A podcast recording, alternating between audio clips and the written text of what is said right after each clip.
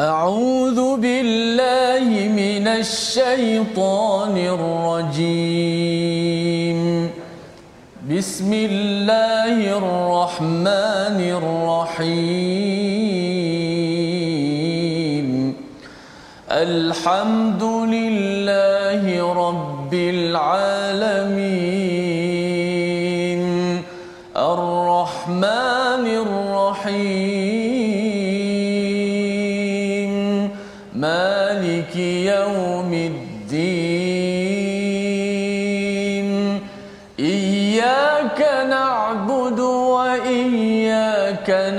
نستعين اهدنا الصراط المستقيم. صراط الذين أنعمت عليهم غير المغضوب عليهم ولا الضالين.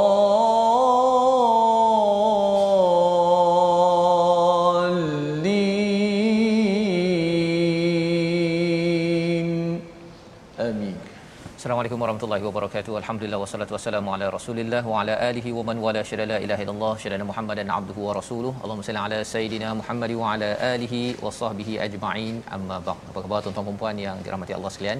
Kita bertemu dalam My Quran Time baca faham amal pada hari ini untuk sama-sama kita mendalami halaman 274 dalam erti kata kita mendalami surah An-Nahl, surah Lebah dan pada hari ini kita akan melihat kepada perkataan An-Nahl itu muncul pada halaman ini yang kita akan baca bersama Ustaz Tirmizi Ali. Apa khabar Ustaz? Baik, Alhamdulillah. Alhamdulillah, Ustaz, ya. hari ini madu ha. Oh, kita akan cerita pasal lebah dan madu eh. Ya. Jangan tersilap ya kefahaman dan insya-Allah kita akan melihat apakah pelajaran daripada Betul. mengapa dinamakan An-Nahl di dalam di dalam surah ini. Surah yang ke-16 halaman 274. Mari sama-sama kita mulakan majlis kita dengan doa kita subhanakala ilmalana illa ma 'allamtana innaka antal alimul hakim. Rabbi zidni ilma ya Allah tambahkanlah ilmu kepada dada kami insya Allah.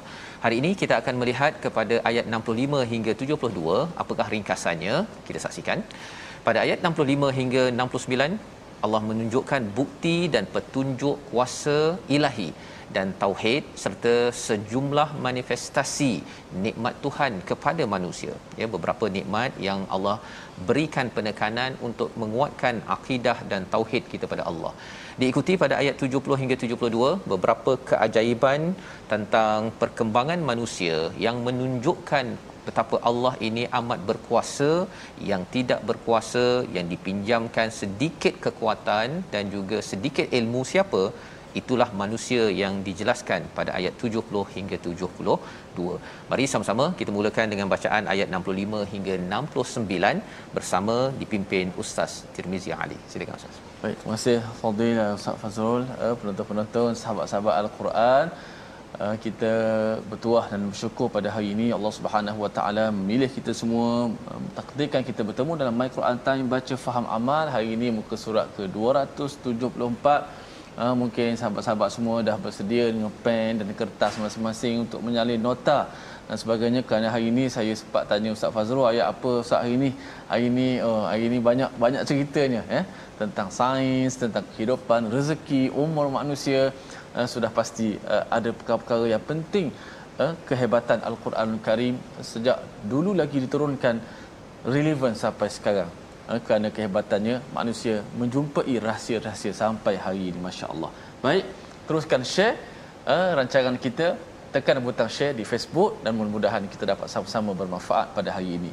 Ayat 65 sama-sama kita baca uh, sehingga 69. أعوذ بالله من الشيطان الرجيم.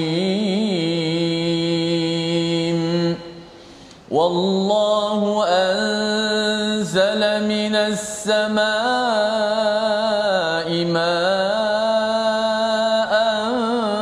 فأحيا به الأرض بعد موتها. إن في ذلك لقوم يسمعون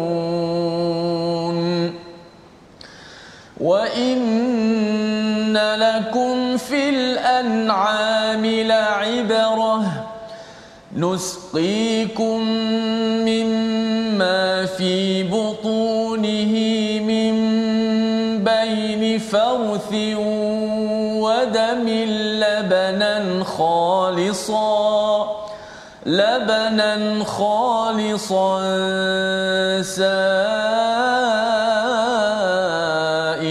للشاربين. ومن ثمرات النخيل والأعناب تتخذون منه سكرا. تتخذون منه سكرا ورزقا حسنا إن في ذلك لآية لقوم يعقلون. وأوحى ربك إلى النحل أن اتخذي من الجبال بيوتا. وأوحى ربك إلى النحل أن اتخذي من الجبال بيوتا ومن الشجر ومما يعرشون. ثم كلي من كل الثمرات فاسلكي سبل ربك ذللا يخرج من بطونها شراب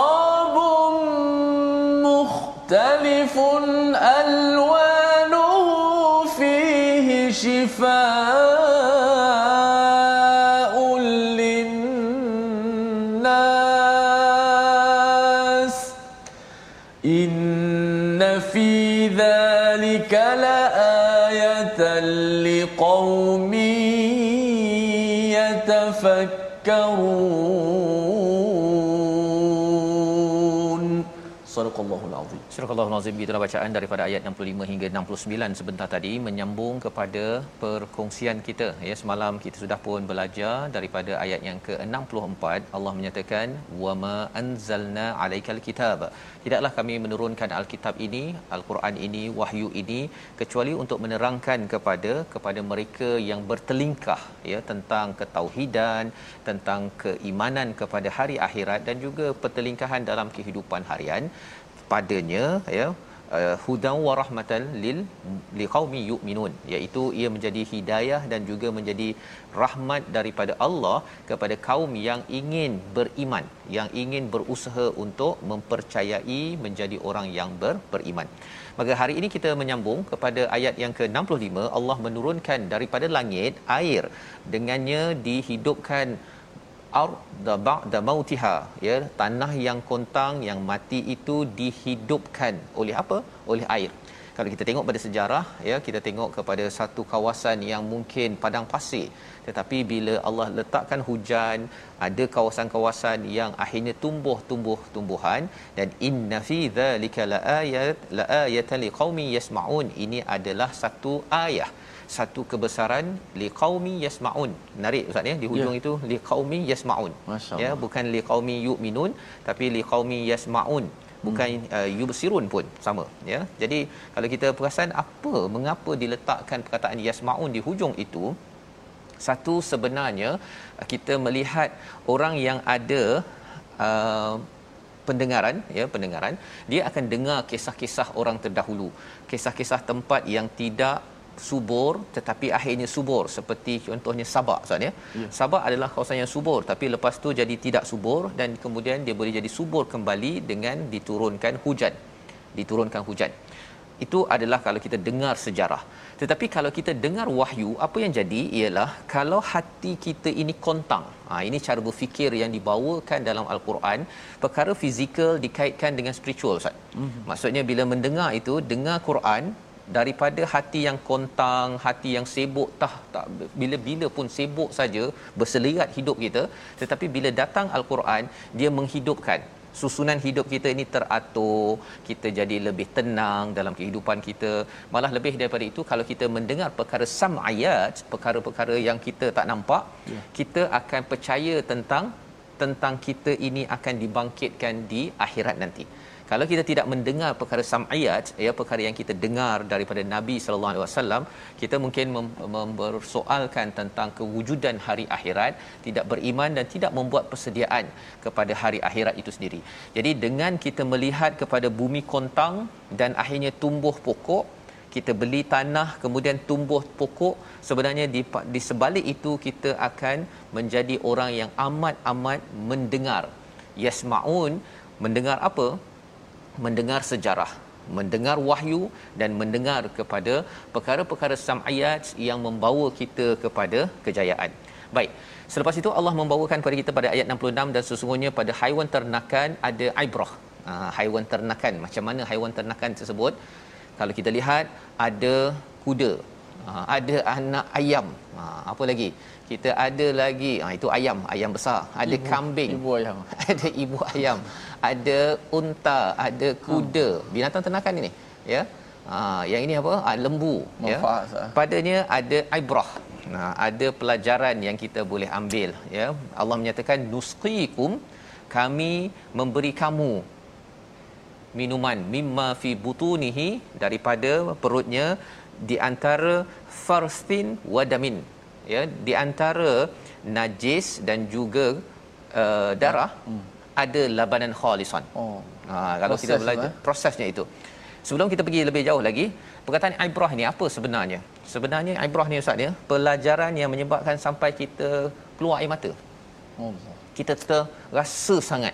Kita bayangkanlah ustaz ya, ketika di tengah padang pasir, kalau kita kat rumah ada banyak air tu, kita mungkin tak berapa kisah sangat. Mm-hmm. Di tengah padang pasir, seorang pak Arab dia tak ada air ustaz. Mm-hmm. Tak ada air tiba-tiba ada je binatang ternakannya lembu contohnya apa yang berlaku bukannya tusqikum kat sini perkataannya nusqikum nun bukannya ta ya maksudnya apa maksudnya siapa yang memberi mereka air di tengah-tengah padang pasir yang tak ada tak ada air ini nusqikum yang memberi air minuman ya daripada perut binatang tersebut sebenarnya adalah Allah ya nusqikum. Maksudnya Allah memang beritahu Allah lah yang datangkan, Allah yang beri izin agar akhirnya dapat diperah air susu dan dapat diminum. Labanan khalisan sa'iral lisyaribin iaitu mudah untuk di diteguk ataupun diminum. Bukan yang pahit bukannya kalau kita tengok ustaz ya mm-hmm. ustaz suka minum air apa kalau dekat restoran kalau pergi restoran kedai pesan oh. air teh tarik ke milo ke ataupun air apa Ya, air buah pun suka. Air buah. Okey, kalau yang ada kaitan dengan susu? Ya, susu juga suka. Macam okay. uh, eh, kalau dapat minum air teh tapi guna susu yang fresh lagi ha, lagi. Yang itu Ustaz ha. ya. Ha. Kalaulah orang tahu bahawa susu itu asalnya dia bercampur dengan air kencing, dia bercampur dengan darah ya dia najis, dalam darah. najis mana? Dengan najis dengan kuman-kuman apa semua ada dalam lembu. Kalau orang letaklah okey darah kuman air kencing lembu letak dalam cawan. Rasanya orang tak pesan ustaz. Tak pesan. Tak pesan. Tetapi subhanallah ya itu sebabnya bila Allah cakap min fi butunihi pada perutnya mim baini farthin wadamin kalau tuan-tuan belajar sains kalau belajar tentang biologi itu bagaimana dalam salur darah lembu itu itu dalam itulah susu kalau kita sembelih dia kita akan nampak farthin nampak najis yeah. dan nampak darah yeah. tak nampak susu tak nampak susu. Ni tak ada pula putih dia dalam lembu ya, tak ada. Betul. Ya, setakat ni ustaz selalu korban kan. Ustaz sembelih tu ada tak nampak pum keluar darah putih. Ajaib tak pernah. Tak pernah. Maksudnya susu itu adalah sebagai satu dari perkara yang Allah suruh kita ambil pelajaran. Ambil pelajaran. Maksudnya dalam kotoran yang ada itu keluar sesuatu yang khalis, sesuatu yang bersih. Kalau kita ini berada dalam kotoran maksiat, dosa, keadaan macam-macam ujian yang ada ini, kita masih lagi Allah kata boleh keluar daripada seorang manusia ini daripada lembu ada susu yang bersih daripada manusia yang bertungkus lumus ya sampai lesu dalam hidupnya penat bekerja beribadah sebagainya akan keluar amalan yang yang ikhlas yang khalis. Hanya kepada Allah itulah yang akan kalau katakan susu itu menyebabkan tekak kita rasa saira ya rasa lega.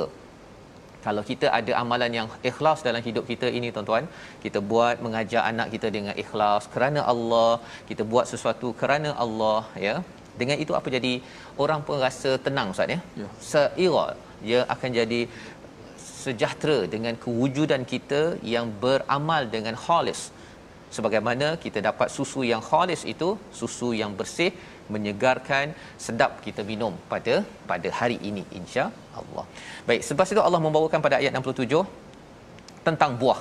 Ha, tentang buah wa min thamaratin nakhil. Buahnya apa? Dari kalangan buah kurma, anggur. Daripadanya ada dua fungsi, sakaran dan juga warizqan hasana. Sakaran ini satu maksudnya mabuk Ustaz ya, tapi yang keduanya sakar ini juga ada kaitan dengan manis. Jadi anggur ini dia boleh jadi amat manis ya, kurma ke tapi ia boleh diperam menjadi arak. Ha ini buah-buahan ini. Dia boleh menjadi rizqan hasana ya kita boleh buat apa biskut daripada buah delima ya. Kita boleh buat biskut daripada apa makmul daripada kurma hmm. ya. Itu rizqan hasana halal halal. Tetapi dalam masa yang sama buah-buahan ini boleh jadi sakaran perkara yang memabukkan. Jadi kita kena pilih. Kalau kita pilih salah ataupun kita ambil gula terlebih sakar juga maka kesannya apa? Memberi kesan kepada akal kita. Di hujung itu Allah cakap inna fi dzalika laayatan liqaumi yaqilun. Ini adalah pelajaran tentang susu tadi dan juga tentang buah-buahan ini bagi orang yang menggunakan akal. Ada akal waras dia akan tengok oh ini adalah kebesaran Allah. Tanah sama ya. Airnya sama mataharinya sama buahnya berbeza ustaz. Daripada buah yang pokok yang sama pun ada yang besar kecil masam manis apa sebagainya. Ini adalah bagi orang yang boleh fikirlah fikir menggunakan akal waras tak perlu fikir mendalam pun dia sudah dapat kebesaran melihat ini tidak mungkin dicipta oleh manusia. Subhanallah. Kerana memang manusia tidak boleh menghasilkan susu ustaz. Ya. Yeah. bila Allah beri ini ada sesuatu mesej yang Allah sedang sampaikan yang kita nak baca satu lagi. Yang ini perlukan deep thinking. Ha, pemikiran mendalam sikit. Pasal madu. Ah, maksudnya nak minta ustaz bacalah ayat pasal uh, apa pasal uh, lebah ini dulu. Ayat 68 sekali lagi. Silakan. masya-Allah uh, bila terdengar tadabbur ustaz Fasadi kita nampak memang kita nampak uh, kehebatan Allah Subhanahu Wa Taala. Kedilnya kita uh, bagaimana boleh susu berada dalam saluran darah. Macam mana saluran yang terlalu banyak dalam badan manusia dan binatang itu Allah atur sistem itu. Subhanallah. Maknanya kalau Allah nak, nak bagi terpeleok sikit pun tak boleh buat apa dah kita. Kan Ustaz? masya-Allah. Baiklah kita baca ayat ini. Uh, mudah-mudahan kita mengagungi uh, kehebatan Allah Subhanahu wa taala. Ayat 68 uh, pasal uh, an-nahl pasal uh, lebah insya-Allah. A'udzubillahi minasyaitonir rajim wa auha rabbuka ila an-nahli an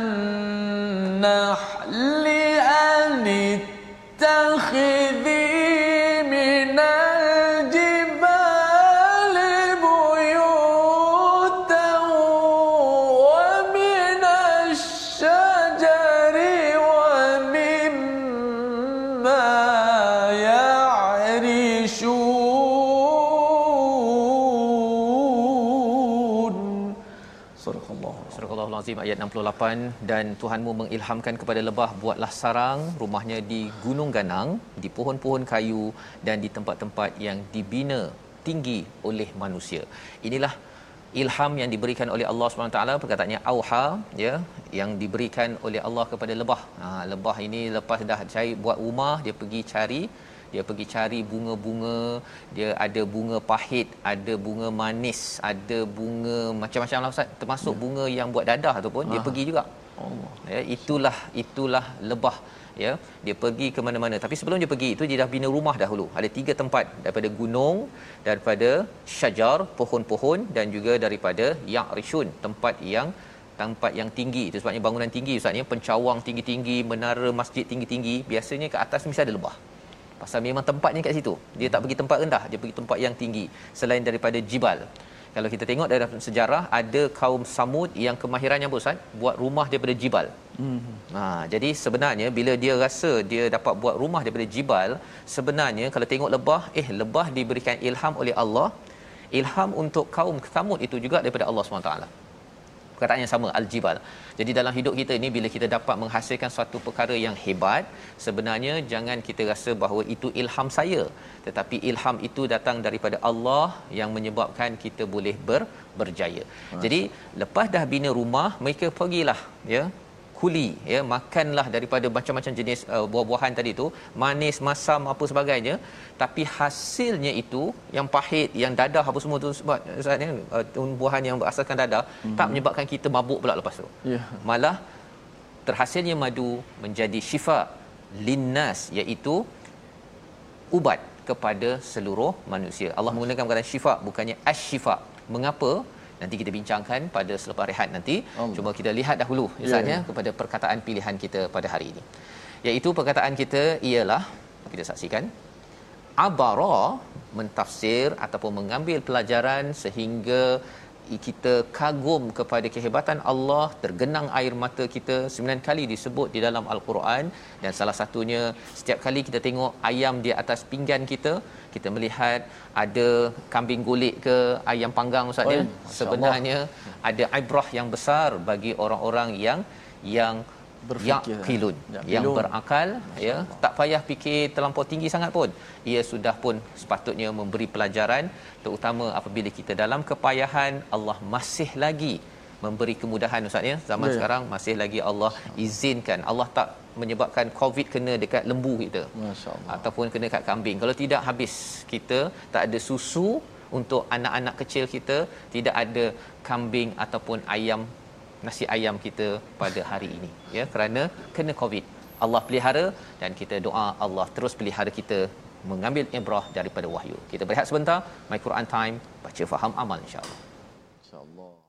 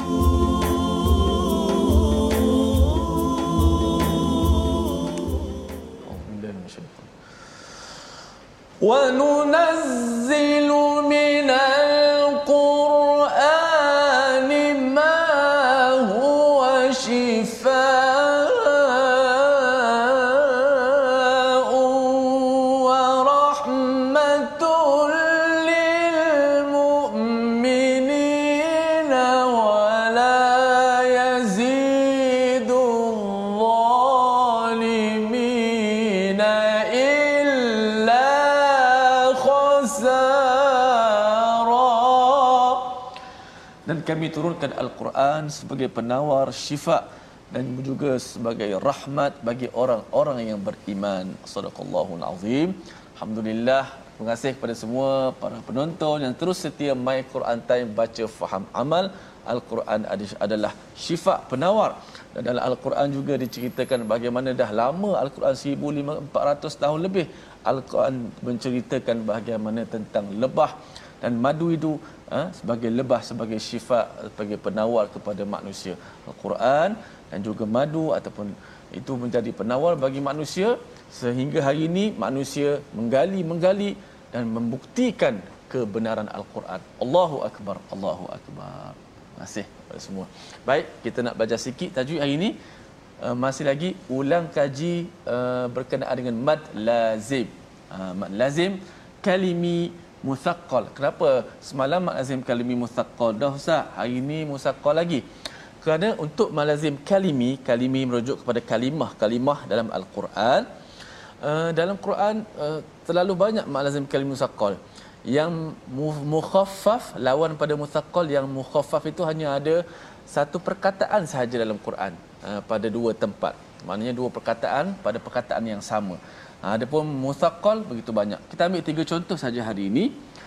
Pertama uh, inna syarrad dawab indallah. Uh, alif uh, mad di atas tu ada huruf mad atau atas alif ada tanda mad berjumpa dengan sukun ataupun mati yang asli yang mana kalau nak mudahnya nak nak faham musaqqal tu macam mana? Bertemu dengan huruf yang musyaddad. Bertemu dengan huruf yang bertasydid. Sebab kita kena ingat huruf yang bertasydid itu adalah ibarat kepada kepada dua huruf.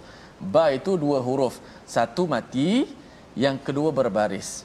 Maka yang mati itu dimasukkan ke dalam yang berbaris. Maka ditulis dan meresam tu satu huruf saja.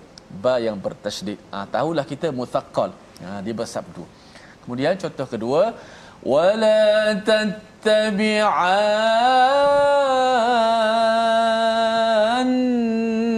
sabil. Ha, di sini bukan sekadar enam harakat bahkan kebetulan masuk dalam nun pula. Nun bila bersabdu keadaan biasa kita kena panjangkan sedikit gunnahnya dengan kadar dua harakat. Juga pada yang terakhir qul afa ghairallahi ta'murunni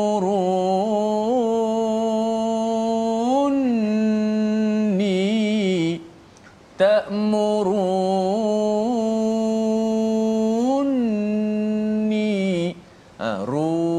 tu dipanjang sebanyak enam harakat. Tidak boleh lebih dan tidak boleh kurang. Ha, tak boleh baca qul afa ghairallahi ta'murunni ha, tak boleh main dua tiga empat harakat je. Kita kena baca sebanyak enam harakat. Ha, sebagaimana itulah kita mengambil al-Quran ini bertalakin dengan guru-guru guru kita sampailah kepada Rasulullah sallallahu alaihi wasallam. Wallahu alam Terima kasih ucapkan pada Ustaz Tirmizi yang berkongsi tadi tentang mad lazim lazim kalimi ya. musaqqal ya dan muhaffaf itu mungkin sikit je Ustaz ya. ya.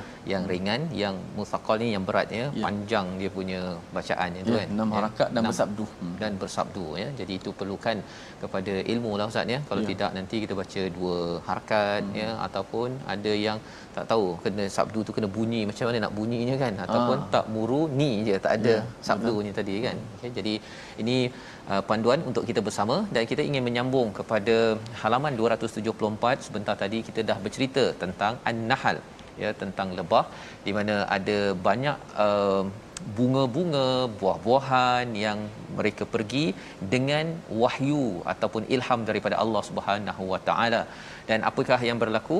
Dia fasluki dia ada jalan yang tersendiri ustaz ya? Dan jalan lebah ni dia bukan straight macam tu. Dia akan hmm. pusing gitu. Itu pun adalah daripada wahyu Allah. Maksudnya Allah yang ilhamkan jalan itu. Lebah mengikut jalan wahyu. Dan kesannya apa yakhruju min butuniha daripada perutnya itu keluar syarabun mukhtalif iaitu cecair ataupun madu yang pelbagai warna. Tak sama madu daripada daripada tanah Arab dengan daripada uh, Malaysia contohnya. Daripada dalam uh, apa dalam hutan tak sama yang sampai ke dalam uh, yang datang daripada negeri ataupun negara yang berbeza ya. Maka itu adalah uh, pelajaran yang kita dapat di mana Allah yang memberikan ilham itu ikut jalan ilham atau jalan wahyu itu maka hasilnya itu memberi memberi syarabun mukhtalif ya warnanya berbeza dan juga ia menjadi ubat. Syifaul linnas. Dan tidak ada istilah alif lam asyifa di sini. Menurut pendapat daripada Ibnu Kathir dia menyatakan di kalangan uh, ahli ilmu doktor nabawi ya doktor-doktor yang mengamalkan uh, tibun nabawi dia menyatakan tidak ada alif lam dekat situ menunjukkan bahawa madu ini bukanlah untuk semua penyakit ustaz ya. Bukan untuk semua penyakit. Penyakit tertentu yang dikaji oleh oleh para doktor. Terutama kalau madu ini dikata panas jadi sesuai untuk penyakit yang sejuk. Hmm. nanti kita akan tengok selepas ini ada penyakit yang tidak dapat diubati oleh oleh madu itu yang kita akan baca daripada ayat nombor 70 sebentar sebentar nanti. Tapi di hujung ayat 69 itu ada satu perkataan yatafakkarun berbeza dengan yaqilun pada ayat 67. Yaqilun ini kita ada akal yang waras, kita boleh fikir ada susu, ada an'am, ada binatang ternakan, ada pelajaran daripada perkara tersebut. Pelajaran daripada an'am Ustaz ya. ya. Maksudnya kalau katakan lembu ke ataupun kuda ke ataupun apa kambing, hmm. dia bila dia dah bermanfaat, satu beri manfaat, kalau dah habis petang tu dia balik ke kandang kandang tuan dia. Ya. Jadi maksudnya apa? Maksudnya dia ikutlah. Ha macam itulah. Nampak tu kan. Patah balik. Cantik kan? Ini adalah jamal jamal kan. Amat cantik. Dia makan kemudian patah balik ke rumah tuannya. Jadi pelajarannya apa?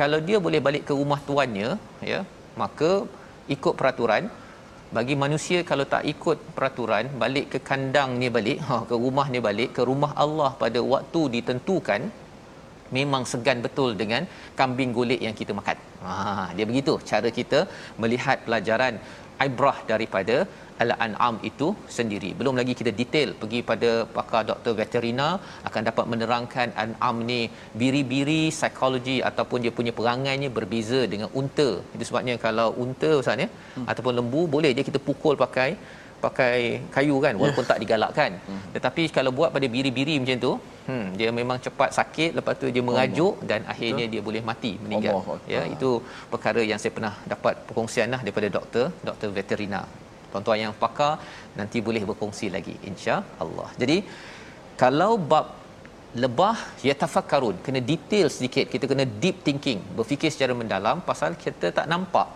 malah pelajaran daripada an-nahl ini awal dulu kita sudah berbincang pada awal surah an-nahl orang dapat manfaat daripada madu ya daripada lebah tetapi orang tak kisah pun pasal lebah tersebut jangan sampai kita hanya ambil manfaat daripada bumi langit Tuhan tapi tak kisah pun untuk mengambil tahu siapakah pencipta langit dan juga bumi Tuhan yang kita kita nikmati sekarang ini. Jadi sebabnya Allah sambung lagi rezeki demi rezeki yang Allah beri pada ayat 70, 71, 72 kita baca bersama. Silakan Ustaz. Baik, masya-Allah. Ada pasal rezeki pula Ustaz. Rezeki. Oh, baik, rezeki ni kita kena tanamkan betul-betul akidah kita rezeki daripada Allah Subhanahu Wa Taala. Jom kita baca dulu menguatkan hati kita semua. Kita cerahkan lagi dengan makna-makna dan juga yang tersirat dan juga yang tersurat insya-Allah. Ayat uh, 70 hingga 72. Jom sama-sama kita. أعوذ بالله من الشيطان الرجيم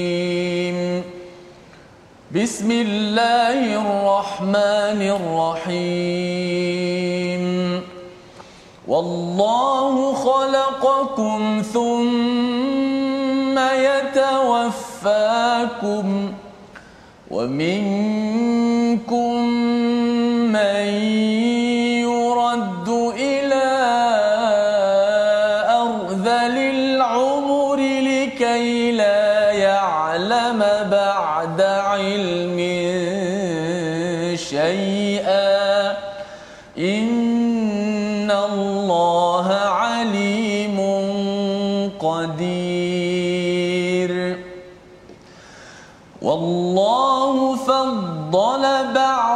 بعضكم على بعض في الرزق فما الذين فضلوا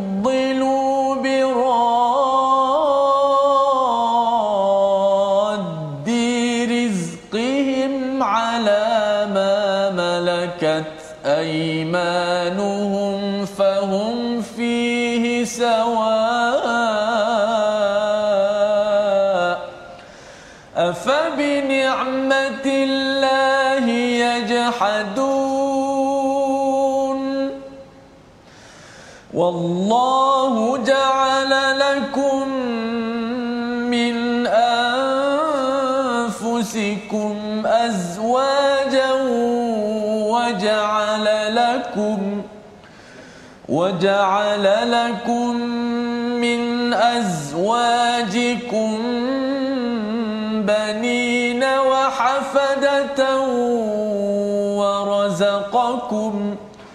ورزقكم من الطيبات أفبالباطل يؤمنون وبنعمة الله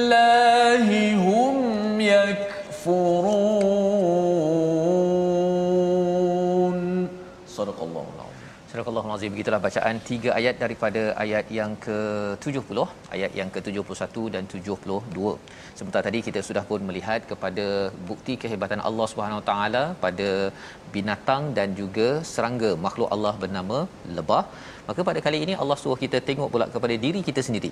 Ya, dan Allah menciptakan kamu kemudian mematikanmu di antara kamu ada yang dikembalikan kepada usia tua, arzalil umur likaila ya'lama ba'da ilm iaitu menyebabkan sehingga dia tidak mengetahui lagi sesuatu yang pernah diketahuinya. Ha itu baby ya kita kecil dahulu kemudian membesar kita jadi dewasa ya dan kemudian apakah yang berlaku selepas kita dah jadi dewasa tersebut kita menjadi seorang yang berumur ya dan akhirnya menjadi seorang tua Ustaz ya. Dan kalau dah sampai pada umur 75 tahun kata Saidina Ali apakah yang berlaku kepada kita mencapai arzalil umur ya iaitu uh, umur yang dikelar sebagai lemah. Bila 76 bila 80 90 100 secara purata purata ya. Ada juga yang umur sampai 90 lebih tapi masih kuat lagi ustaz ya. Tetapi secara puratanya Allah kata arzalil umur likaila la ya'lamu yang lama ba'da ain. Iaitu dia makin lama-lama kita ingat uh, tidak tahu sesuatu perkara. Innallaha alimun qadir. Sesungguhnya Allah Maha mengetahui Allah Maha ber, berkuasa. Apakah pelajaran kita ambil daripada ayat ini? Ini adalah tentang perkembangan manusia. Perkembangan manusia. Allah yang menciptakan perkara ini Allah yang mematikan ataupun yang memberikan rezeki yang namanya umur. Umur. Ada orang rezeki umurnya 20 tahun hidup kemudian dipanggil oleh Allah. Ada umurnya ustaznya 37 tahun dipanggil Allah. Ada umur 60 tahun dipanggil Allah. Itu adalah rezeki dan bila kita tengok rezeki ini uh, bila dah sampai umur yang 75 tadi itu dia akan mula lemah, Dah. dia akan mula tak ingat. Secara ha. adatnya macam tu semua Ustaz. Begitu. So. Jadi antara penyakit yang tidak dapat diubat oleh madu sebentar tadi ialah penyakit tua yang kedua penyakit nyanyuk. Tak boleh. Makan madu macam mana pun nyanyuk tetap nyanyuk juga ya. Jadi sebabnya salah satu daripada uh, doa yang diajarkan oleh Nabi sallallahu alaihi wasallam saya baca daripada tafsir ini iaitu antaranya Allahumma ya iaitu a'udzubika minal bukhli wal kasal wal harami wal arzalil umur wa adabil qabr wa fitnatil dajjal wa fitnatil mahya wal mamat iaitu aku berlindung ya Allah daripada bakhil dan malas hmm. tua dan seburuk-buruk umur arzalil umur tadi yeah. siksaan kubur fitnah dajjal fitnah kehidupan dan fitnah mati ini doa yang diajarkan nabi kerana fit, uh, bercakap tentang arzalil umur ini Ustaz itu yang kena pakai pampers balik diapers Betul. balik kemudian apa lagi uh, dulu kan kalau waktu kecil-kecil dia akan jadi macam budak kecil kan Betul. dulu bila kita cakap jangan main contohnya ataupun jangan main pisau bila dah sampai umur nyanyuk itu main pisau balik. dia main pisau balik. Kata apa? Apa? Nama nama kamu siapa? Ha kan? E, ni siapa ni? Ha dia akan jadi begitu. Dan kita doa Allah janganlah jadikan kita begitu ustaz ya. Allah betul. panggil dulu lebih awal ataupun elakkan betul. Daripada menjadi orang yang arzalil umur. Tak ada ubat tak ada ubat. Ya kalau ada yang kata boleh ubat dengan madu ke ataupun ubat tertentu tidak ada. Ya ini adalah salah satu daripada bukti kehebatan Allah boleh kembalikan kita semula kepada kepada asal kita. Kemudian disambung pada ayat 71, apakah rezeki seterusnya? Allah mengurniakan kepada sebahagian daripada kita rezeki yang banyak. Ya, banyak kereta, banyak duit dan sebagainya. Maka apakah cabarannya? Fa ammal ladina fuddilu bi raddi rizqihim ala ma malakat aymanuhum fahum fihi sawa. Iaitu di kalangan mereka tidaklah orang yang dilebihkan akan memberi ya menafkahkan rezekinya kepada para hamba sahaya yang mereka miliki sehingga mereka bersama-sama merasakan rezeki itu. Inilah uh, seruan Allah kepada orang yang ada rezeki lebih kena bagi pada orang yang kurang. Ini perkaranya. Tetapi ada orang yang dia akan yajhadun maksudnya dia akan engkar perkara tersebut. Dia kalau dah ada duit lebih tu dia simpan seorang lah. kan dia tidak mahu infak kepada orang lain uh, ataupun dia kalau boleh nak kaut kaut kaut dia susah nak beri kepada orang lain lebih banyak lagi. Mindset ini kita kena kena ubah kerana apa? Kerana Allah yang memberi rezeki tersebut. Ya Allah yang memberi rezeki tersebut bukannya kita yang mempunyai secara secara mutlak. Dan apakah rezeki seterusnya? Ayat 72 kita nak baca bersama sekali lagi bersama ustaz Tirmizi. masya-Allah. Ah subhanallah uh, ayat 72 kita baca sekali lagi bagaimana uh, juga antara bukti-bukti kehebatan Allah Subhanahu Wa Taala yang uh, al-Quran cerita kepada kita dah sekian lama. Tapi pada hari ini kita melihat bila baca saja pada hari ini kita melihat perkara itu realiti uh, berlaku. Dan begitu detail apa yang Ustaz Fah sebut tadi Quran menceritakan begitu detail bagaimana perjalanan manusia daripada kecil sampai ke besar. Dan kita baca dalam surah apa tu? Illal ladzina amanu wa amilus uh, apa namanya diciptakan manusia dengan sebaik-baik kejadian. Uh, ahsani taqwim thumma radadnahu asfala safil. Kemudian dikembalikan manusia. Subhanallah. Baik kita baca satu ayat 72 a'udzubillahi minasyaitonir rajim والله جعل لكم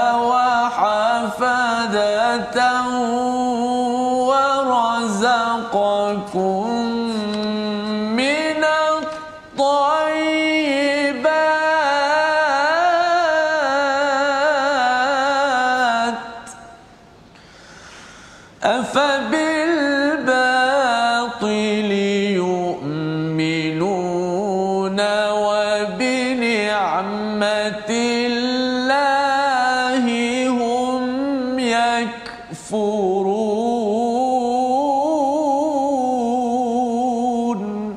sadaqallahul azim dan Allah menjadikan bagimu pasangan suami isteri daripada jenis kamu sendiri dan menjadikan anak dan cucu bagimu daripada pasanganmu serta memberimu rezeki daripada yang baik. Mengapa mereka beriman kepada yang batil dan mengingkari nikmat Allah Subhanahu Wa Taala? Allah membawakan rezeki kita yang seterusnya daripada diri kita, pasangan kita, ada pasangan, anak dan juga cucu cicit maksudnya. Hmm. Wa hmm dan juga direzekikan daripada kita uh, kepada kita iaitu perkara yang baik-baik. Ini adalah semua rezeki kita dapat berkeluarga, dapat makan elok-elok walaupun mungkinlah berbeza dari rumah ke rumah tetapi kita berada lockdown duduk kat rumah ustaz ya dapat jumpa dengan anak itu adalah rezeki. Ya. Uh, dan kalau katakan ada yang kata oh saya belum lagi ada anak maka itu adalah suatu perkara kita ada rezeki tayyibat diberikan rezeki dari segi makanan ataupun sumber yang halal itu juga adalah rezeki ya. Dan kalau ada yang kata oh saya ni masih lagi single belum lagi berjumpa pasangan. Kalau ada makanan itu adalah rezeki. Hanya tunggu pada masa yang tertentu sahaja Allah boleh kurniakan. Tetapi ada orang yang bila dapat segala-galanya dia beriman pada perkara yang batil Ustaz. Mm-hmm. Dia tahu bahawa ini semua datang daripada Allah ya. Dia dapat binatang ternakan daripada Allah, madu ataupun lebah daripada Allah. Madu ini bukan sekadar hasil daripada lebah, malah lebah me- menerbangkan debunga untuk hasilnya buah-buahan, durian, mangga, laici dan macam-macam itu.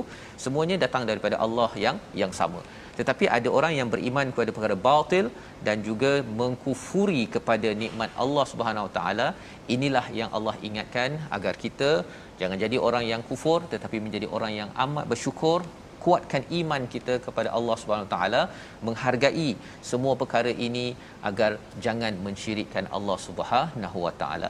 Membawa kepada resolusi kita pada hari ini kita saksikan.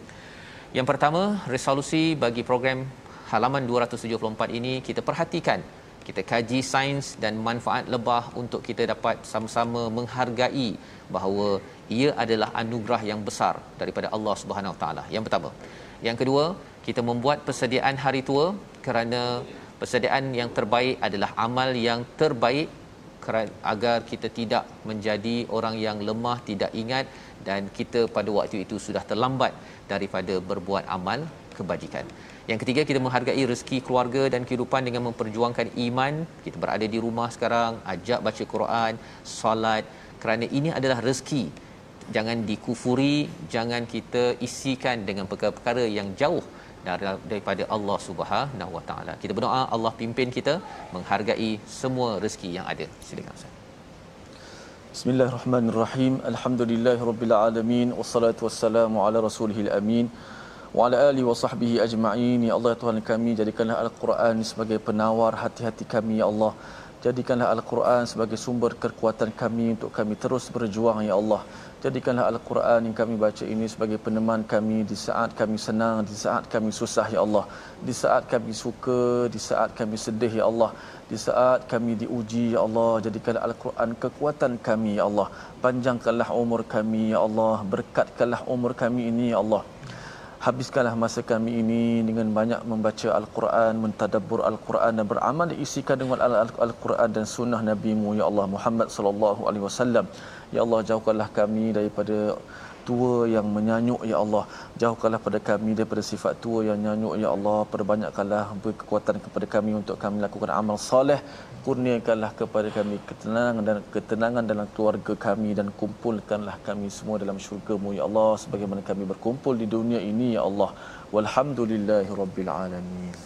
Amin ya rabbal alamin. Semoga Allah mengabulkan doa kita Ustaz ya agar kita dikumpulkan ya bersama dengan ahli keluarga kita dengan iman di atas muka bumi ini sampailah ke akhirat nanti dan inilah yang kita ingin bina dalam tabung gerakan al-Quran sebagai satu manifestasi kita bersyukur rezeki yang ada bukan kita kumpul seorang tetapi ianya di diinfakkan untuk perjuangan fi sabilillah. Moga-moga sumbangan tuan-tuan itu dapat dimanfaatkan oleh ramai orang dengan mengenal kembali kepada wahyu ilahi seperti mana lebah mendapat wahyu ilham daripada Tuhan yang mengajar kita pada hari ini. Jadi kita bertemu lagi pada hari ini, pada malam nanti dan hari esok insya-Allah pagi besok. Jangan lupa tuan-tuan jaga kesihatan, jaga vaksin tuan-tuan yang sudah pun mendaftar, ada appointment, sila dapatkan. Moga-moga ini adalah tanda usaha kita menjaga mohon betul-betul pada Allah kita diselamatkan. Dan sama-sama kita berjumpa lagi My Quran Time baca faham amal insya-Allah. Masya-Allah. Thank you.